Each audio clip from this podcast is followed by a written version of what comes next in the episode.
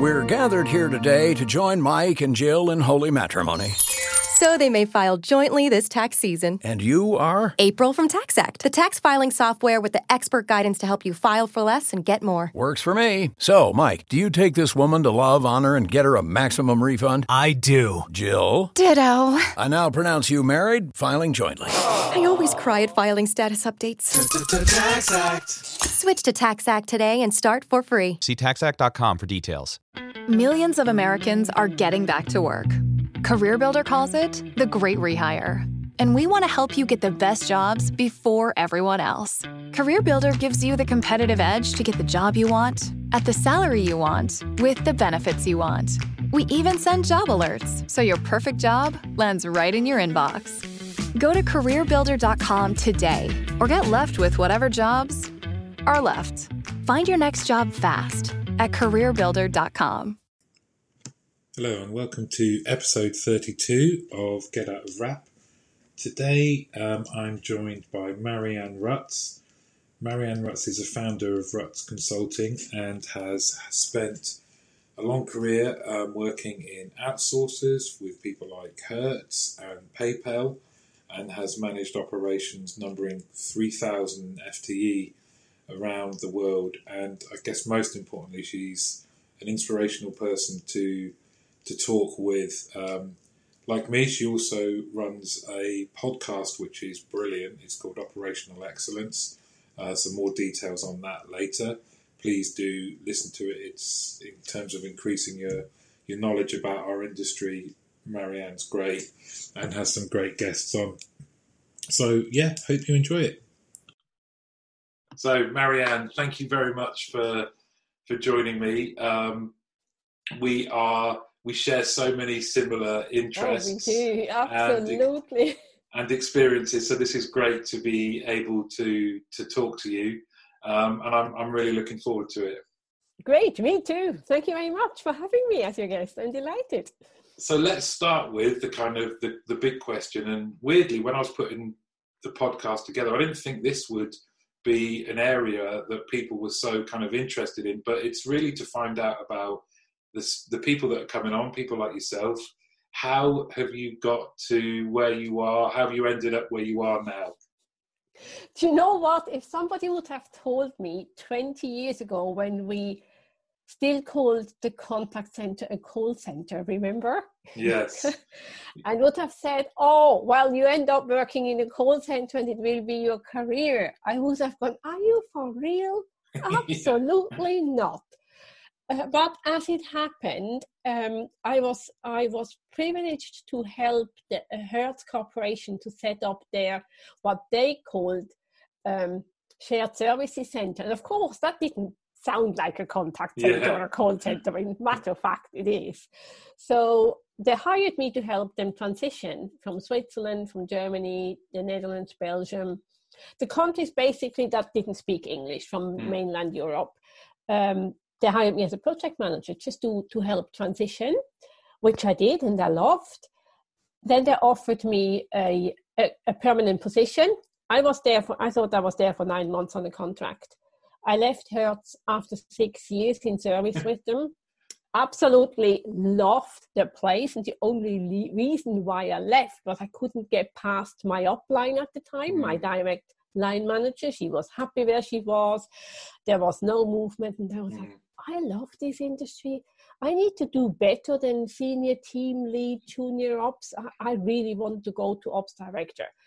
Um, so I left and and went to to PayPal, and that was my first really um, high profile assignment, if you wish, looking after executive customers with PayPal, and that were that were people that spent lo- thousands of pounds with PayPal, mm. and and had a complaint, multilingual, so no English involved at all.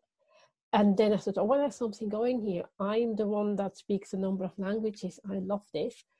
And that kicked it off and here we go 20 odd years later i'm still here i love the industry and i can wholeheartedly say i made it my career mm. and i would encourage anyone that loves working with people loves solving problems and can stomach the, the pressure that there is pressure in our industry, no two Yeah, ways about it, sure. but, but, can learn to to kind of live with that and, and handle it and then this is a great career to be in.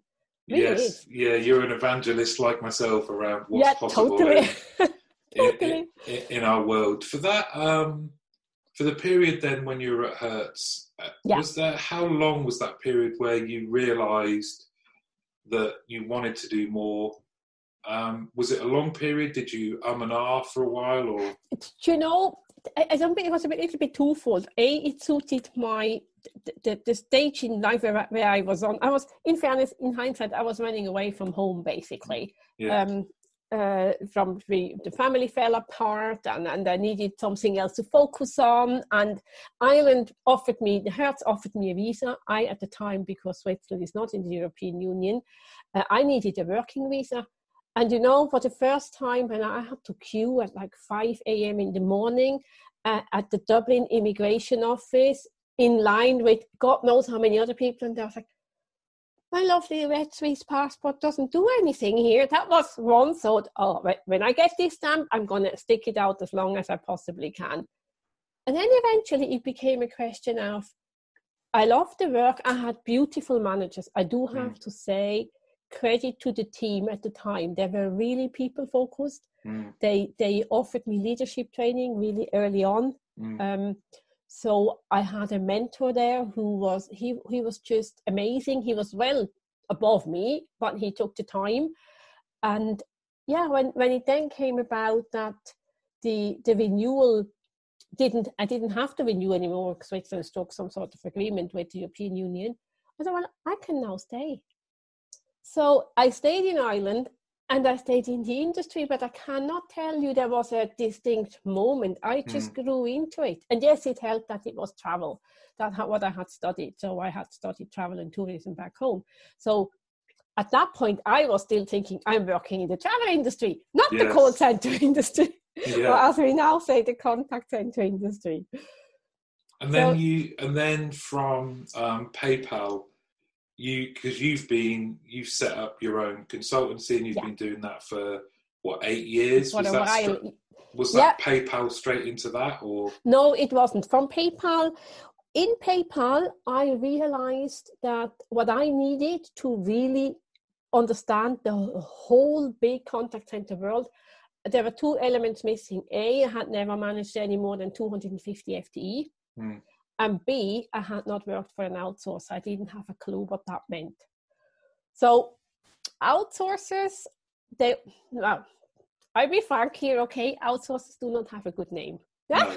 Yeah. so, so as it happened then i got i got an opportunity to work with an outsourcer a very small outsourcer at the, at the time and very little did i know that they would be swallowed up by one of the big ones but it was a small outsourcer called ClientLogic very small um, only across the road from hertz interestingly um, and I got an opportunity to, to manage to manage an operation of 300 3000 FTE for Lexmark wow around the globe. So I had operations in Dublin, I had in Düsseldorf, I had in Rabat, in Bangalore, St. John's, in Canada, and Lexington, where, where Lexmark's head office was. That was a truly global vendor a, a, a, a client relationship manager role.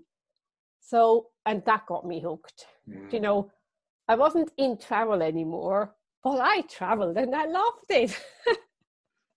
so that really that was my entrance into the contact center into the contact center outsourcing world and i probably would have stayed there i i uh, did then a, a contract a short contract so that's when i founded Rutz consulting mainly because i needed an umbrella company Mm. so that i could get paid and then uh, five years ago, the, my whole my whole entire wonderful world, which I loved, it it just literally, it just fell to pieces whe- when I was told that I when I was given a cancer diagnosis, I was as healthy as anyone.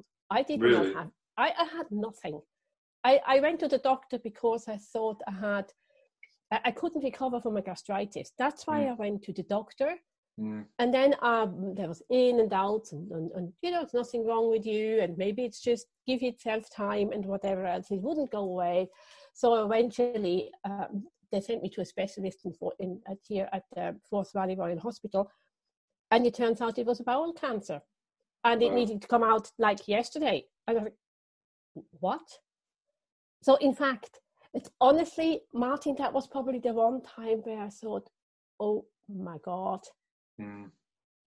So I, I, I, I went through the church through the cancer journey, um, used a number of tools that I learned in the corporate world. So, for example, I managed the whole chemotherapy and, and all of that. I managed that with the project plan. And Really? I never forget my oncologist's face when they came in and said, Here is the plan. Will this work? And she was like, Oh, um, on paper, yes, it's the, the cycles and all is there. But I'm telling you now, these milestones, she was very good. She said to me, I'm telling you, we will not be able to meet all the milestones. Are you prepared to move them? And I was like, "Yeah, Of course I am. That's what I do yeah. so so so that that was that was really when I thought, oh, actually, I have something here. But So after the after the shock, then you actually Yeah. applied some of the rationale and methodology. absolutely, I used Six Sig, I used the Six Sigma fishbone to kind of look at what's there and how does it hang together. What is waste? What do I not want to deal with? Where is a process issue that you know? I was looking for defects. Wow. Yeah. and and uh, and then I put it in a nice project plan. I mean, in hindsight, yes, a lot of it was just trying to keep myself busy and occupied and not facing the harsh reality. Mm. On the flip side, now also I am really convinced the methodology helped me to get through the treatment, helped me to stay focused, and most importantly, helped me to deal with setbacks because they were there. My goodness Really? me, they were there. So I then kept myself busy and thought, well, actually, maybe I just do some sort of a qualification. I did some did a health coaching qualification more for the for myself, and I started to uh, study um, up, uh, applied occupational psychology because that was something I was always interested in. I had stacks of books that I had bought over the years and never read, and now I had the time to read. And then I thought, oh, I could, I could um, coach cancer patients. So it was, it was well intended. So I started it.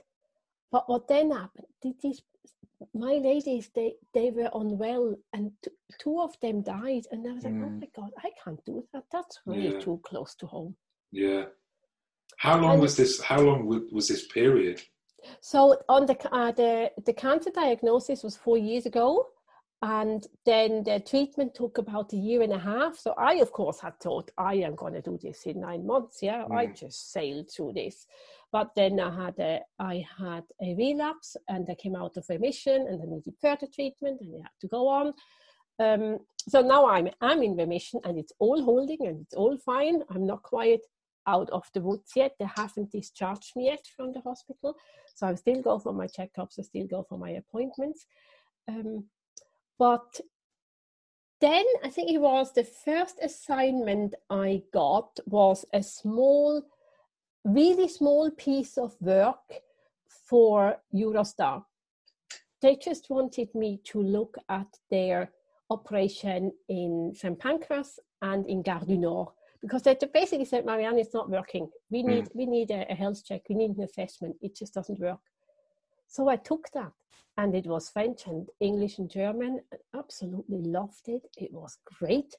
Then the next one came, a smallish one as well, and then I got a big contract um, uh, in tandem with with WebHelp and Signify in the Netherlands, and they said, "Okay, this is me. I I am now well and truly self-employed in the contact center industry. I never really, I was not born an entrepreneur, Mm. but I thought I can really do that, and I love what I do, and I can bring the expertise from working in-house, from working on the vendor side and the supplier side.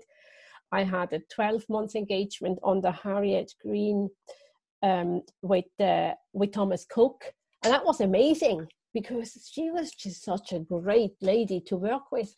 Um, unfortunately, they, they said Thomas Cook said at the time, "You really need to move to Frankfurt." I wasn't quite ready for that. I had met my husband at then by then, and you know, ended up in Scotland basically, wow. rather than Frankfurt. there is a lot to unpack from that. I have to say, your your enthusiasm is infectious, and really, uh, it's inspirational to hear at a, a, time when your world has been shattered after yeah. after applying that logic and then using the time to train yourself and to undertake qualifications and continue your career to the to the extent you have now is amazing. It's brilliant. Well, you, uh, thank you. That's really kind of you to, to, to say. I I firmly believe we we are who we who we are formed over a period of time and if we apply ourselves to the best we can there is there is so much good out there mm. especially in our industry what it what this what the cancer journey well and truly has done martin has given me a lot of compassion mm. for people in my world my frontline agents team managers ops managers that that suffer that that that lost the joy on their job mm. that maybe cannot cope with stress easily or they do indeed have a, a, a serious illness in the family and and i really didn't i was never harsh to anyone i, mm. I don't think I'm, i am that kind of person but i lacked the understanding of how much this can impact on on your career and your mm. life mm. and that you know it it opened me doors also within the industry where i can wholeheartedly go to a hr manager and say can i see you return to works? And when i then read stupid things like oh that's the third absence because the mother apparently the mother-in-law is unwell. Mm. i'm going what did you write that for? Mm. oh well we don't quite trust this person. It, it, it seems to be a pattern and i'm going has anyone actually really taken the time to dig a little bit deeper mm. on maybe, a human level maybe there is something on a human level and mm. he may well say my mother-in-law is, is unwell mm. but maybe she's seriously unwell Mm. Or maybe there's a, a wider issue that we can maybe address by adjusting the shifts, for example. Mm. I think it's, it's so interesting. You know, it's so interesting, isn't it? That um, I think it, I always think of team leaders and how the, what we ask of them, given that they're looking after fifteen or twelve to twenty people. Yeah, and I've had real experiences of having to coach people that it's an investment of effort yeah. to understand individuals at a human level. So that that point you make is a really good example about the return to work and everyone is focused on either the numbers and the process, which they should be. Absolutely. But but, I, but I've seen too often, like you, people's assumption is that that, that there's some sort of uh, nefarious re- people are, are, are, not being truthful or they're making things up because they just wanted time off rather than taking the time to really think and, and demonstrate empathy to yeah. say when people are going through things that we all go through in life yes. some more serious than others yeah absolutely. that, that baggage and that weight is carried into the workplace. Yeah. And you know it is a responsibility if you lead people to try and alleviate that and that only comes through understanding doesn't it?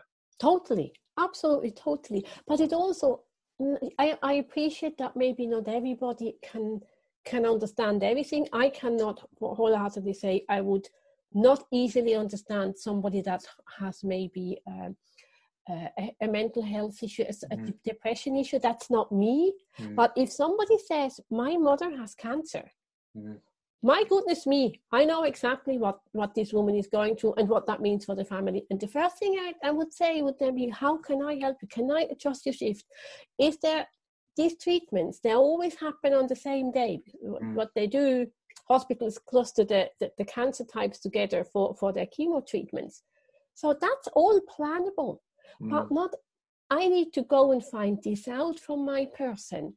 They would not come to me and say, by the way, I need to go every Friday morning for my bloods and in the afternoon to cancer treatment. They would never say that. But because we created an industry that doesn't easily allow us to to talk about these things. Mm.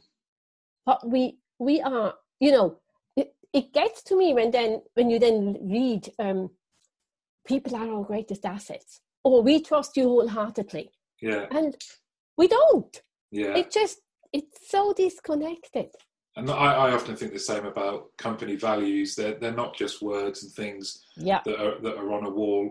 I think if you really want to show that you put your people first, it's actually in training people leaders on how on how to do that.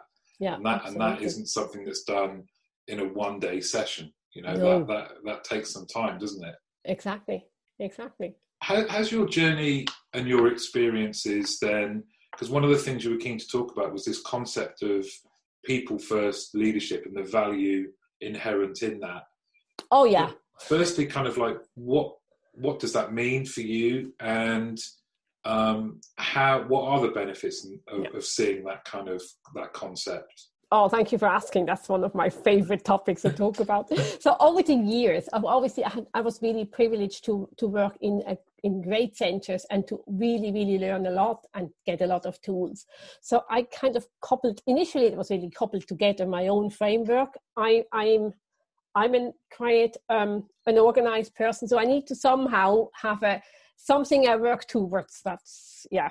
So I created that framework leading people, executing process, amplifying profit. And what I mean by that is it's a form of a pyramid.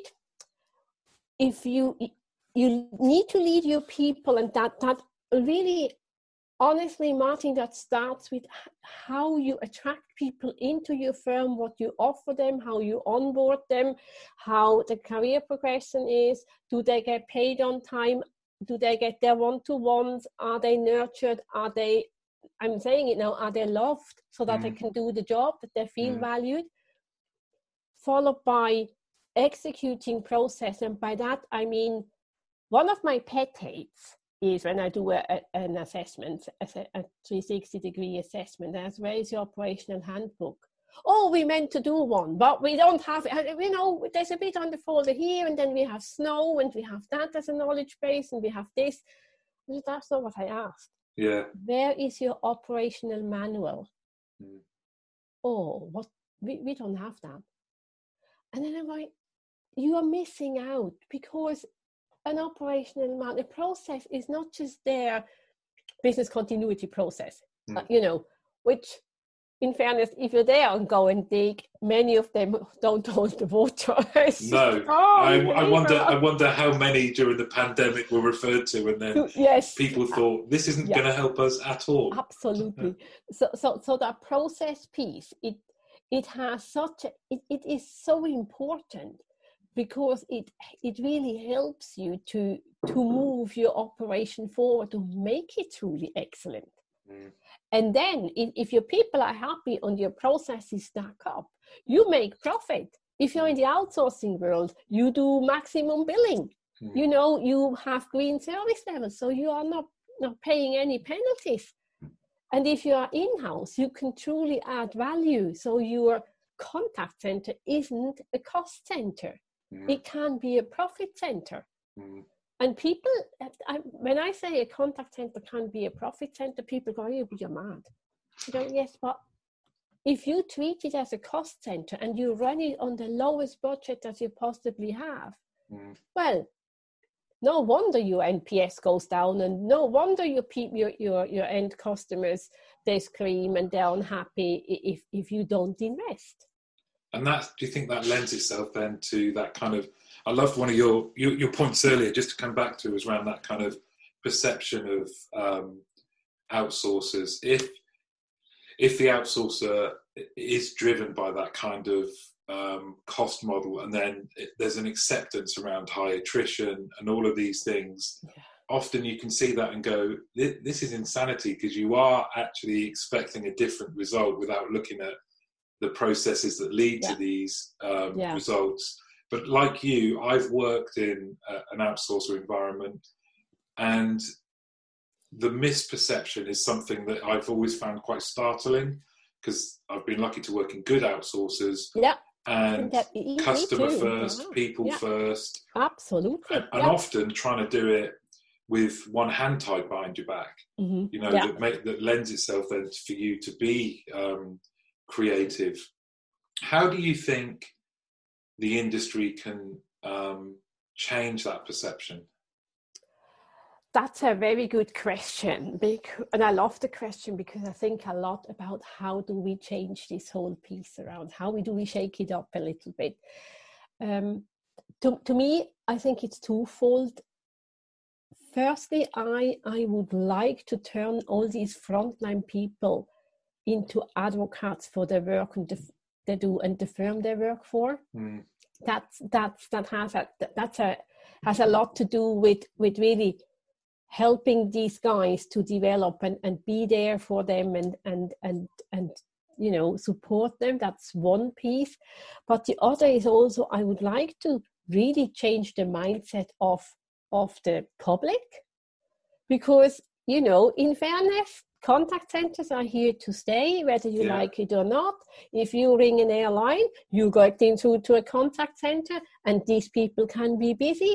And it's by no means that they don't want to to talk to you. They genuinely want to talk to you but if you scream down the phone once you get to an agent that doesn't help. You know it, it really works both ways. Yeah. i say yeah, dear customer, you know, I want to help you. But if you roar at me for the first 10 minutes to, you know, how disappointed you are that you had to queue and I don't even have an opportunity to apologize that you had to hang in the queue, uh, that's not nice. no, So it's it's really, I think both sides need a bit of a shake up. The, the, the, the customer who phones and and the firms who provide the service. And there is where I believe if you look, after your people and you get your processes right, and yes, everything is evolving all the time, I get that, then you can also make money. And I'm with you, you know, outsourcers, not every outsourcer is bad. There's I worked for fabulous outsourcers. yeah, So this perception that oh, this is an outsourcing center somewhere in India. Well, back office processes are perfectly fine in Yeah. India. Maybe, and we all know that maybe frontline services are not that great, and we are we are fixing it. We are bringing Mm. these services somewhere where the English language is easier understandable. We do something about it. We learn. Mm. As you know, kind of, we have another similarity in that um, where I work now is very much we provide a multilingual service. Yes. Um, I've lived and worked in Turkey and um, also got to work in Germany and Madrid, and that that element I think has absolutely benefited my outlook, not just with work, but it, with in life as well. And you um, spoke to one of my colleagues, Helen, who's also yes, yes. also multilingual. How do you think? How does that the multilingual element apply to how you approach work, even if the work is just w- in one language? the multilingual aspect to me comes then in when the framework is there and you need to make allowance for localisms Mm. and for let's say language um, adaptions and by that i mean there's for example that there is languages and there is cultures where it's perfectly fine that you raise your voice a little bit Yeah, because this is what they do let's for example northern africa th- they work that way there's Mm. no they don't mean anything bad and if i then respond i they don't feel offended yet when when when somebody from the outside world or, or not kind of attuned with cultural differences is listening to that call they're going go oh my god that is really aggressive yeah, Dearie me, let's just mark this person down. That is horrendous. Or uh, quite typically with Germans, German people do not like to talk about the weather forever. They phone, they want an answer, they hang up.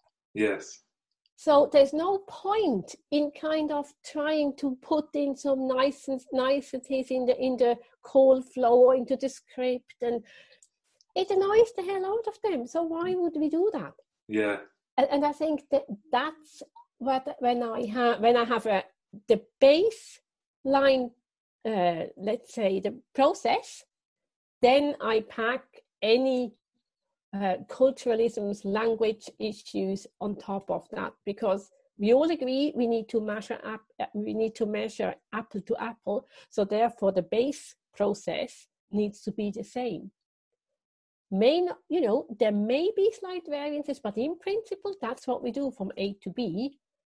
But make the allowance for the culture. Yeah. Or there are absolutely average handling time is another one that really annoys me. The, oh, the average handling time is about four minutes. Right. It depends who you phone. Yeah. And, and, and to, to, to drum that home and that is maybe not the right measurement anymore, average handling time, then th- to, to kind of bring this across into a multilingual contact center, that's that's quite something, I can tell you. It's very hard to move away from these measures that we mm. had for 20 odd years and, and still think we can't change them because the only way we, we do things. I guess I wonder, for me, it's always been you are the, the, the measures either are there for information or the measures actually determine behavior and mm. how people are are managed. And I think AHT is a really interesting one because at some level it needs to be there underlying so you can you yeah. can plan. But when that AHT turns into dictating how interactions take place, yeah, of course exactly. there needs to be some common sense applied. But when it becomes the be all and end all, and I think you're right, it definitely feels like um, that is becoming less of less of the, the you know the number one priority for for centres, thankfully. Yeah, but but it it it needs to it needs to actually somehow come to the forefront. I always find when I do assessments and I look at the numbers and I look at the service level agreements, my clients get very defensive and they say, "Well, you know, this is the service level agreement, and and it has been agreed with our end client." And and I'm like, eh, I'm not here to, you know, bash you over the head with your service levels. I just want to understand how how good or how how are you meeting them and if you don't meet them because this is why you brought me in you're saying it's not working what can actually be done and sometimes it is a conversation around the KPIs that have been identified because they simply don't lend themselves to the business or the process. Mm. So, you know, don't get so defensive. It's I'm not saying you can't have them. I'm saying let's make them measurable so that a they, they make sense for the end customer as well. It makes sense for the person who provides the service. And it makes sense for, for our planners because of course workforce management needs some sort of guidance how to staff. And they usually come from AHT and, and number of, of calls handled, etc. I think um, if we're talking about um, similarities as well, one of the things, and also sort of trying to address this perception that still exists sometimes, one of the things that um, you do, and given hearing your how busy you are, the journey you've been on, I don't know how you find the time to do it, but you also run a podcast. What yeah. can you tell us about that and when you started to do that? I do not podcasting. I when I was ill, I had a lot of time on my hands, and I I listened to podcasts usually in the middle of the night because I couldn't sleep. Even mm. steroids kept me awake all night, so I was listening to podcasts. I said, "Oh, I would love to do a podcast about my industry," but I didn't have the energy nor anything else. So I kind of pushed it in front of me, in front of me, in front of me, and eventually, I think about October, November time you came i think it was before christmas last year that you came out with your podcast your first series. Yeah yeah it was um get out of rap. Because yeah, i distinctly yeah. remember listening to it and commenting they i love that. And great there is now a podcast. Why can i not do that? So anyway anyway i pushed it in front ahead for a while and then i thought you know what marianne? Just just you know do it. Yeah. So I kicked it off. I started it in February. I absolutely love it. People probably can hear. I'm, I'm pas- passionate about the industry. I like to talk. I'm, I'm a much better talker than writing blog posts or whatnot. Um, and I was very, very privileged to have a number of really interesting guests, including you and Helen. and I did have um, uh, my client Bart Hendrik Huisman from uh, Signify in the Netherlands. Great episode where people really openly and willingly share the good and the bad and the ugly of the industry. And in my opinion, there is so much good out there, Mm. and it it needs to be heard. And if if the podcast or our chat just inspires people to say, okay, this there is something to this 200 billion pound industry which is here to stay more so now than ever Yeah. maybe I should seriously consider how I approach a contact center, or maybe I could really have a career here. And if somebody has a career here, then happy days. I just I love the fact how um, I think our, our interaction has actually kind of it, it, it evidences what I found through doing the podcast, but throughout my career anyway, which is people are happy to share. You know Yeah. that people could look at it and say, "Are you guys in competition?" It's never been about competition um, for me because I in crea- it's about creativity. It's not about exactly. competition It- at all. Exactly, Yeah. because having having listened to your podcast, it's one of those things where um, I've listened to it, I thought this is this is amazing, and it kind of holds a mirror up and go to me, and I go, Martin, you nearly, you really need to raise your game a bit because Marianne's is brilliant. So- but, but I think exactly the same. At my Yeah. point, but my point is, Martin, there is creativity in each single podcast out there. Mm, And there's definitely. more than enough room for everybody as well. exactly. So apply your skill and do it in a way you love it. And that's all there is. What you know? Where do you think you're um, going to take it? And just for everyone's benefit, do you want to just kind of what is it called? How can they access it? Oh, yeah, of course. Thank you. So, the, the podcast is called uh, The Operational Excellence Show. It's on all the major podcast uh, platforms like uh, iTunes or Spotify. Uh, it's um, also on my website. Can I mention my website? Yeah, of course you can. Yeah. website is rutzconsulting.com and there's a, a, a little podcast tab where where listeners can go and download or look at all the podcasts that, that we did. Also yours is there and Helen's is there. So it's it's, it's a great great resource. There's a number of you know documents that people can download, um, which I find always helpful. So yeah, and where am I going to take this? Well, I, don't know. yeah. I love that answer because it's the same one I've got. Who knows? You know i i love doing it i've met great great people um on the back of of the podcast i a couple of weeks ago and your colleague helen may have mentioned that to you but i invited a handful of people to a what i call the, the peer circle all industry people we met and we had an elevated conversation about anything but business. Because at the end of the day we are all we we are all human beings. We all have things that we sometimes think mm, if i say that out there then what do other people think? Mm. So we have a rule uh, it's the chatham house rule and English people will know what that means. Anything in Chatham House is highly confidential. It doesn't go out of these four walls. Yeah. Um, and we and I applied that rule, and we had now we had two circles now, and it was just amazing. So, So- that's a byproduct of the the podcast because people just kept talking to me, and I talked to them, and I thought, well, how about that? Would you like that? Oh yeah, we would.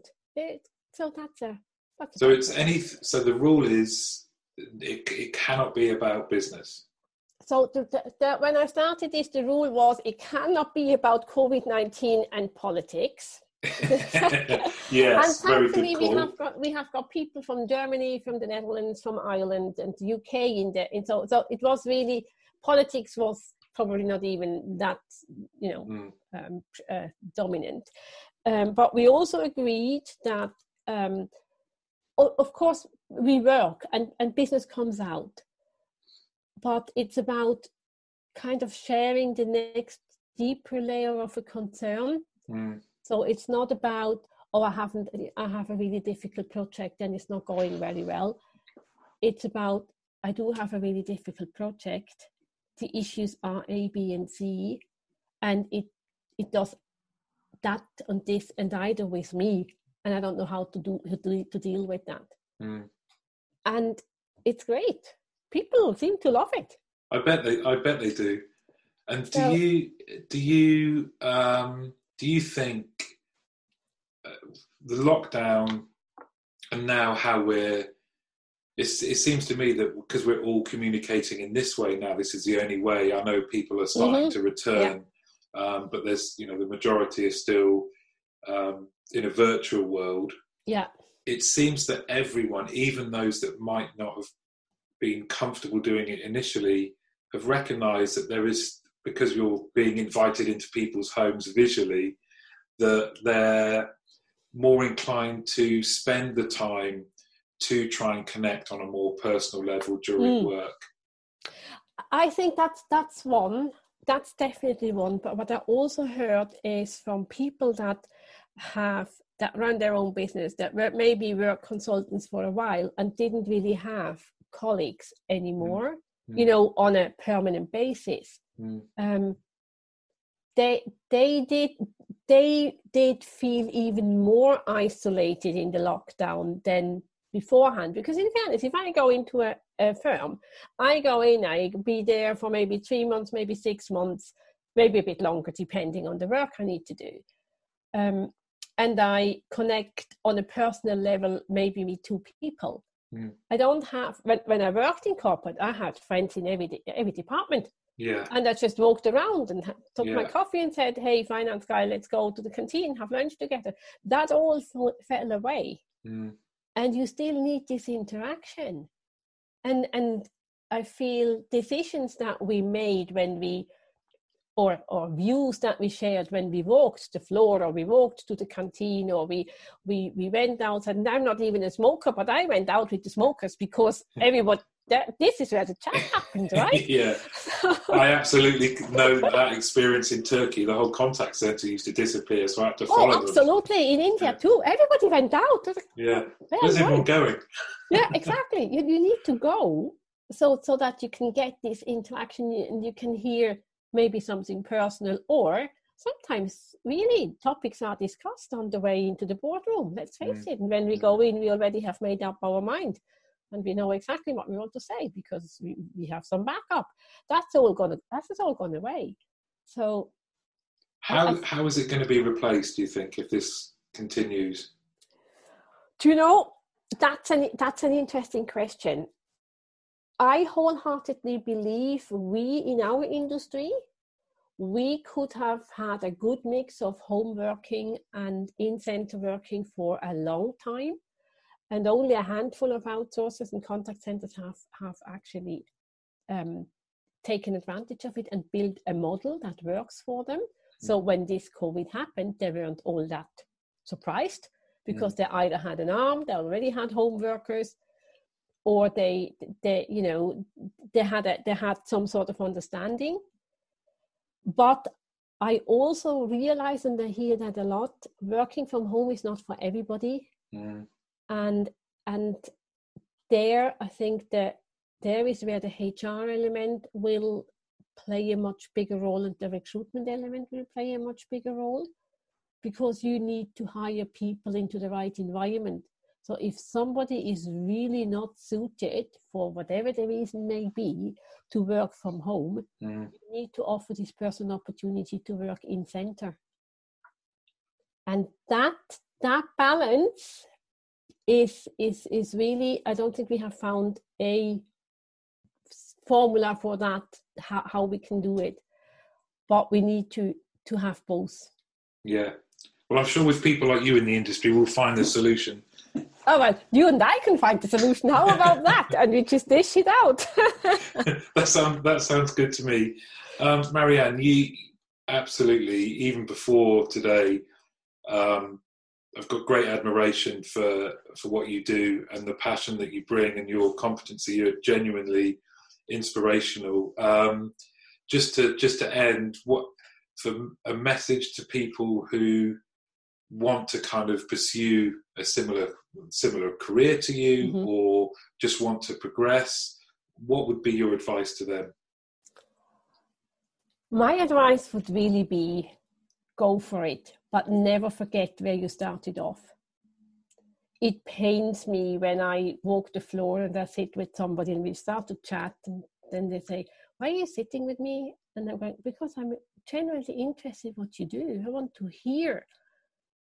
And then we chat again, and then somebody says, Well, do you know, you are one of the very few people that sits with me.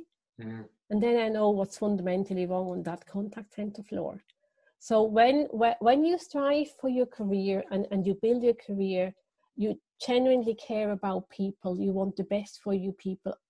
Never forget where you came from. Never forget that you started off as an agent, as a team manager, and remember these are the people who actually bring in the money at the end. They pay my salary, quite Yeah. frankly. So I better understand that and honor them for the work they do because if they weren't there, I wouldn't be where I am. Mm. It's about honoring the position you hold and honoring the position that other people hold. I find that extremely important. marianne I, I love that phrase and it's a lovely one to to end on to kind of honor the work that people do and honor your Yeah. own work so Marianne Rutz, thank you so much. We definitely have to just keep popping back on each other's podcasts because there's so much more I'm we sure could talk there will about. be there will be an encore with you. There's no there's no doubt about it. Martin, thank you very much for having me. I thoroughly enjoyed the conversation. Thank you very much. Thank you. Would have loved to have had more time to talk to Marianne. Uh, fascinating person, real role model and inspiration. Definitely check out her website, um, rutzconsulting.com, and you'll see there the podcast that she has called the Operational Excellence Podcast. Um, great guest, and hopefully we get to speak to Marianne again. Uh, thanks again for listening. If you haven't already, please do subscribe and feel free to contact me. Any interactions about the um, podcast, even if it's criticism or anything like that, I'm all ears. Thanks very much. Take care. Bye bye.